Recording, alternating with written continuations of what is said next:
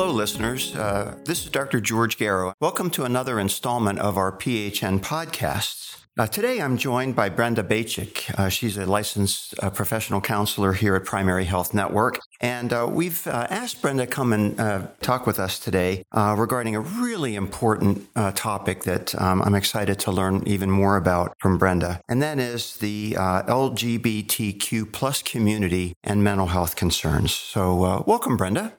Good morning, Dr. Garrow. I uh, really appreciate being able to share information about something that I'm really passionate about. Well, thank thank you for taking the time.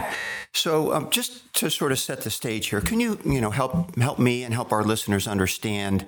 You know, when we use the term, we hear the term LGBTQ plus. Uh, wh- what what does that mean? Yeah, so there that's a pretty inclusive term, and it's referencing. Um, people of all genders and sexualities, um, such as lesbian, gay, bisexual, transgender, um, questioning. So people that really aren't sure maybe what they're feeling yet, um, intersex, asexual, pansexual, and allies.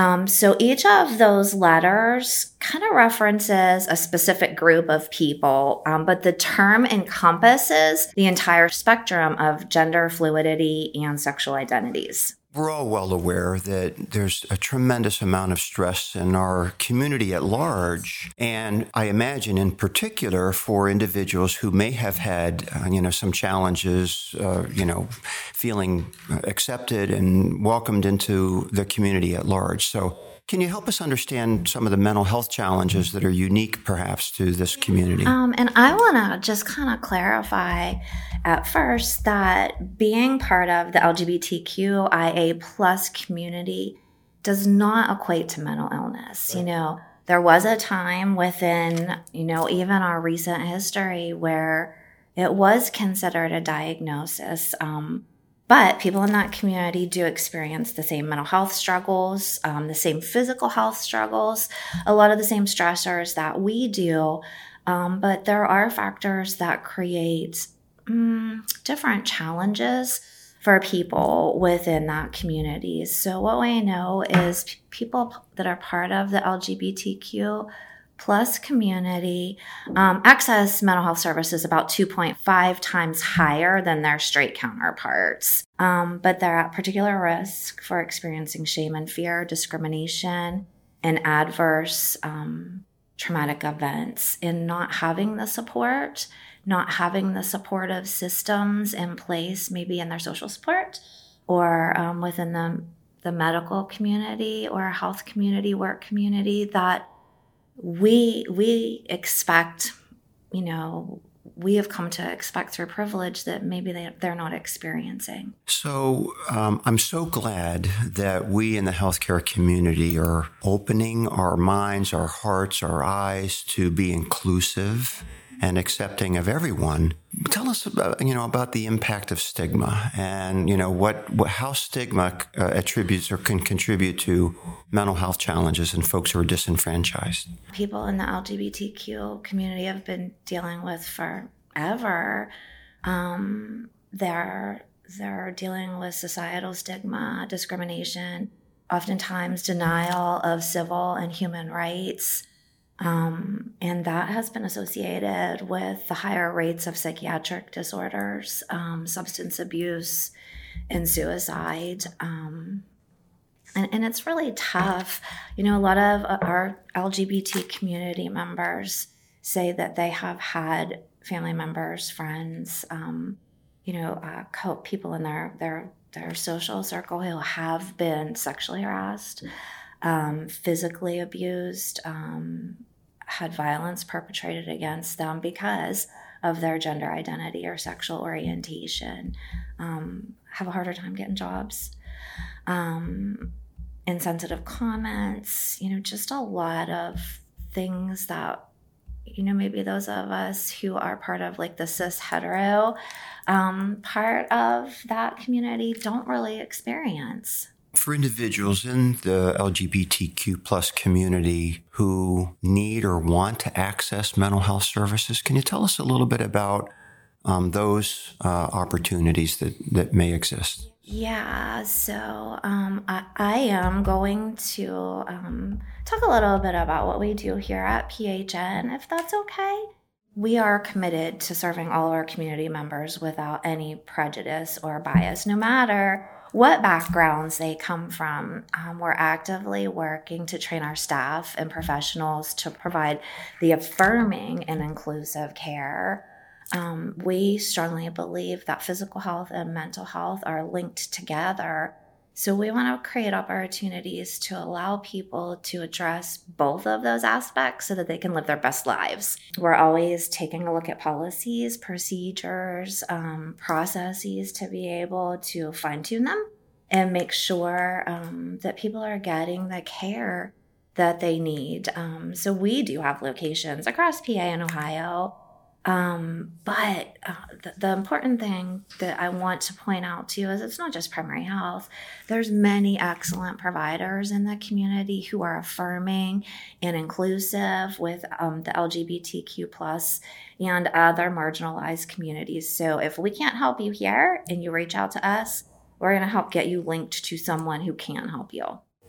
So, in addition to accessing, you know, mental health uh, services, you know, here at Primary Health Network or across the community, um, can you share with us any other suggestions, resources, advocacy, et cetera? So, this is one of my favorite things to talk about. I get really excited about this. So, when we're thinking about the A in LGBTQIA plus, that can include the cis and hetero people as allies. And there's a lot of things that we can do as allies. Um, we can take a look at asking people their pronouns and then committing to use them. We're going to mess up sometimes. We're going to maybe trip over it, but then just apologizing and getting back on track. Um, referring to people's partners rather than husband, wife, girlfriend, boyfriend. Um, and in my office, I have a little pride flag in a plant um, I have a sticker uh, on my door that says safe space. Um, on my badge, I have another little tag that has my pronouns. So that's just kind of sending out a message like, you're going to be safe here. We're going to do what we can to help you. Um, in 2011, the Joint Commission um, that accredits and certifies healthcare organizations and hospitals um, require that healthcare and hospitals uh, prohibit discrimination against sexual orientation and gender identity in order to be accredited. So that's a big step. Um, there's organizations like the Trevor Project, um, the Humans Right Campaign, um, GLAAD, they're all working to um, really shape legislation and ensure safety. Um, but one of the biggest things that I'm just going to take a second to talk about um, when my boys were little, um, they had this activity at school and, and it was called Flat Stanley. And I'm not sure if anybody else remembers or had Flat Stanley in school. So, Flat Stanley was a character on a piece of paper that they colored and cut out.